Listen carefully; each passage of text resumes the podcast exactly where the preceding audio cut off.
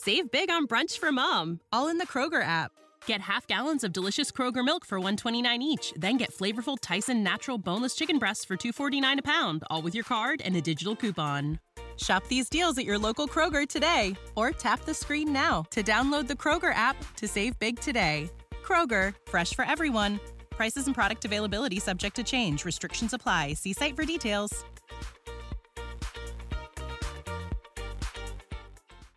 This podcast is sponsored by Talkspace.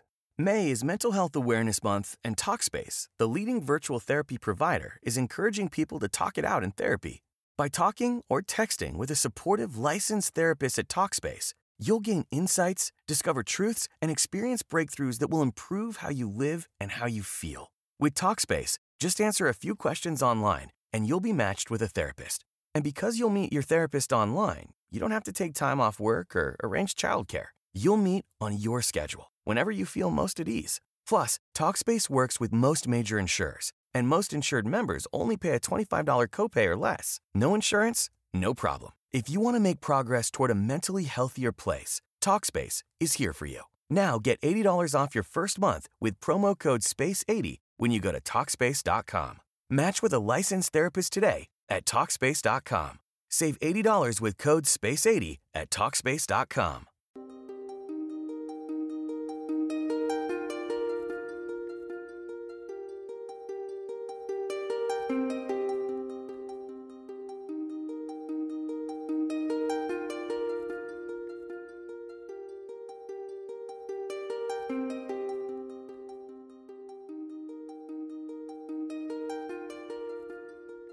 Hello, everyone, and welcome to Spark My Muse.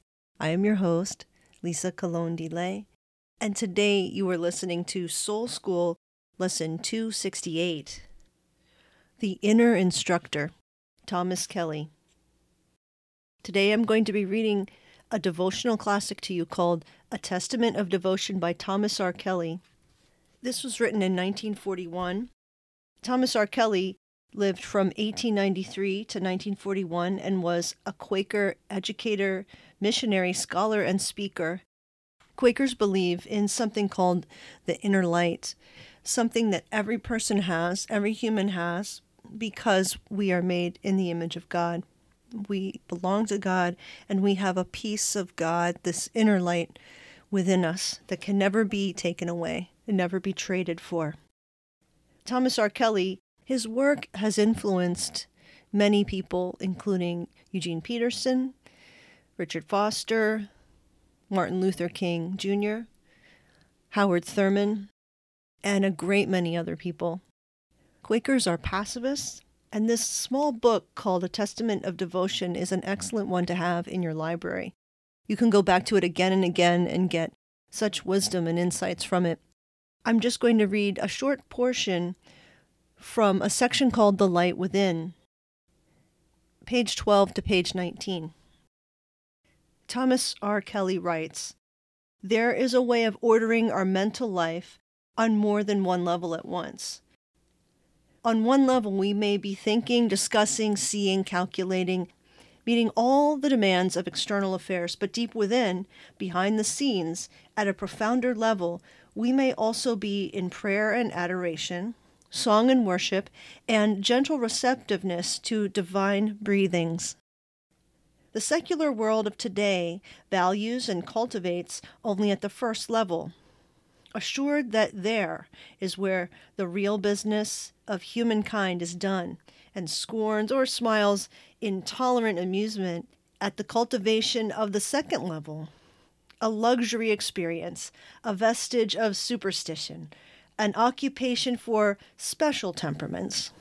But in deeply religious culture, people know that the deep level of prayer and of divine attendance is the most important thing in the world.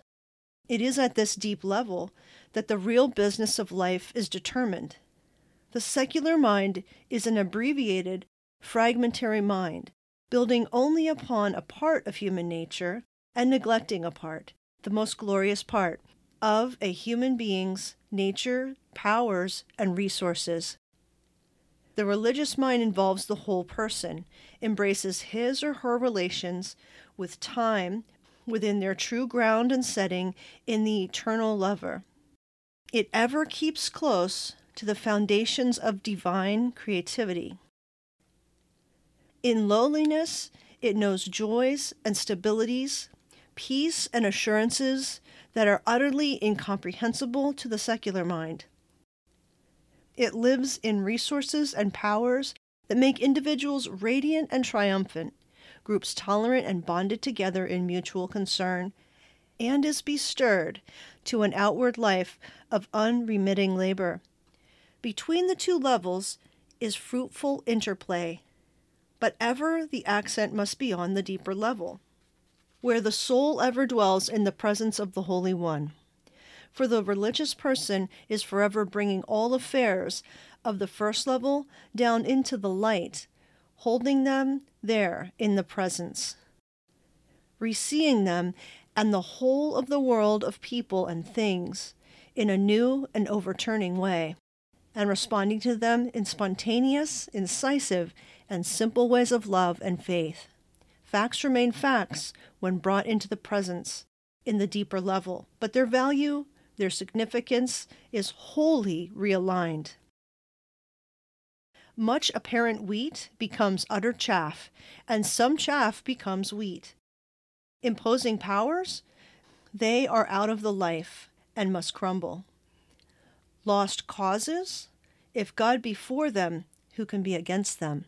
Rationally plausible futures, they are weakened or certified in the dynamic life and light.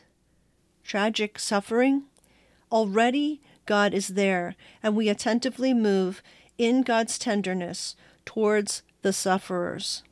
Hopeless debaucheries, these are children of God, His concern and ours.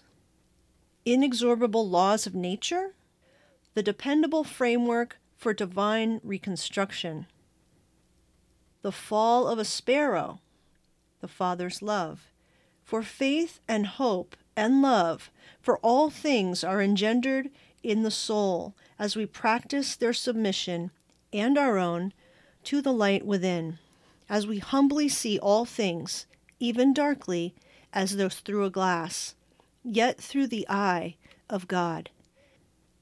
How then shall we lay hold of that life and power and live the life of prayer without ceasing? By quiet, persistent practice in turning all our being, day and night, in prayer and inward worship and surrender toward God who calls in the deeps of our souls. Mental habits of inward orientation must be established. The first days and weeks and months are awkward and painful, but enormously rewarding. Awkward because it takes consistent vigilance and effort and reassertions of the will at the first level. Painful because our lapses are so frequent, the intervals when we forget God so long. Rewarding because we have begun to live. At first, the practice of inward prayer is a process of alternation of attention between outer things and the inner light. Preoccupation with either brings the loss of the other. Yet, what is sought is not alternation, but simultaneity worship undergirding every moment, living prayer, and the continuous current and background of all moments of life. For the sole preoccupation with the world is sleep, but immersion in God is life. We cease trying to make ourselves the dictators and God the listener, and become the joyful listeners to God, the Master who does all things well. There is, then, no need for fret when faithfully turning to God, if God leads us but slowly into God's secret chambers. If God gives us increasing steadiness in the deeper sense of God's presence, we can only quietly thank God. If God holds us in the stage of alternation, we can thank God for God's loving wisdom and wait upon God's guidance through the stages for which we are prepared. For we cannot take God by storm. The strong adult must become the little child, not understanding but trusting the Father. But to some, at least, God gives an amazing staidness in him, a well nigh unbroken life of humble, quiet adoration in God's presence, in the depths of our being, day and night, winter and summer, sunshine and shadow. God is here, the great champion, and we are with God in God's tenderness, quickened into quietness and peace, children in paradise before the fall, walking with God in the garden in the heat as well as the cool of the day.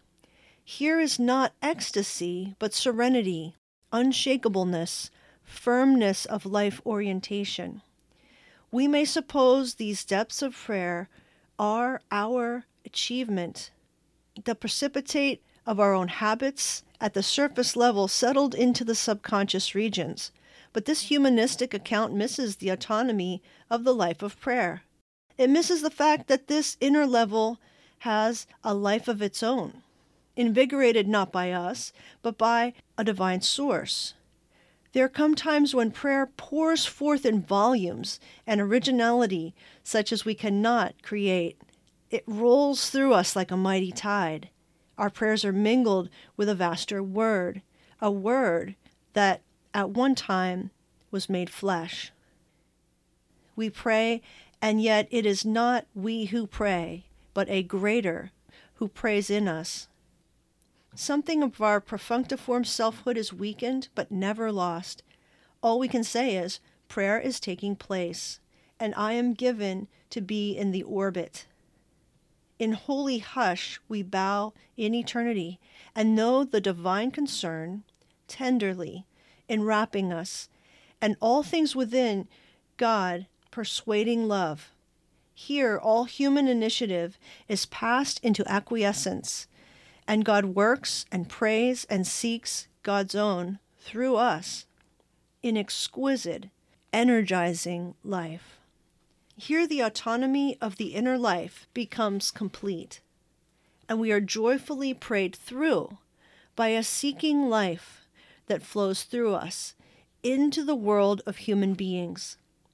Worshipping in the light, we become new creatures, making wholly new and astonishing responses to the entire outer setting of life. These responses are not reasoned out, they are, in large measure, spontaneous reactions of felt incompatibility between, quote, the world's, unquote, judgments of value and the supreme value we adore deep in the center. There is a total instruction as well as specific instructions from the light within.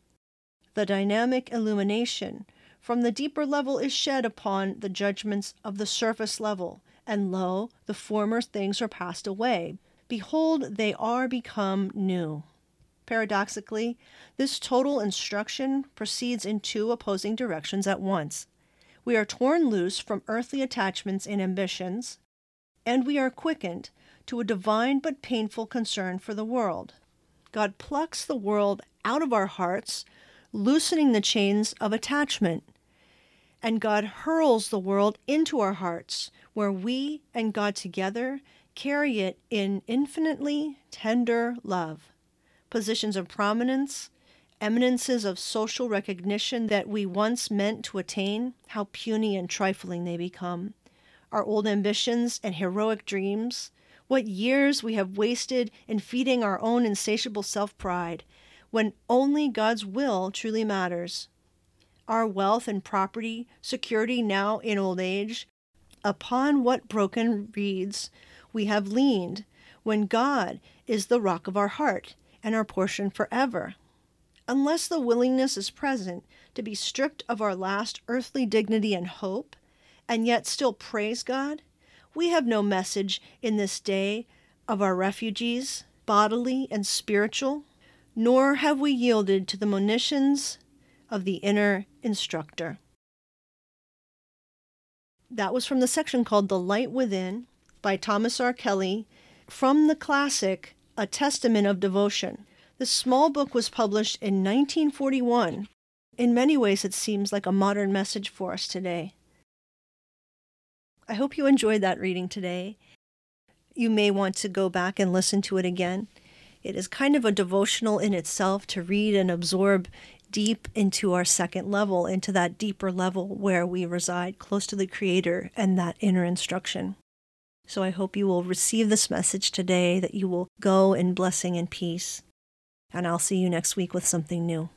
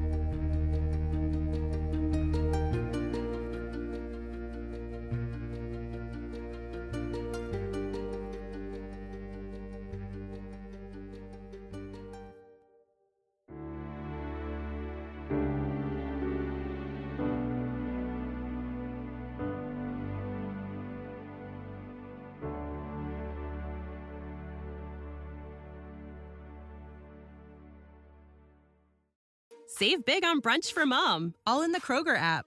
Get half gallons of delicious Kroger milk for 129 each, then get flavorful Tyson natural boneless chicken breasts for 249 a pound, all with your card and a digital coupon.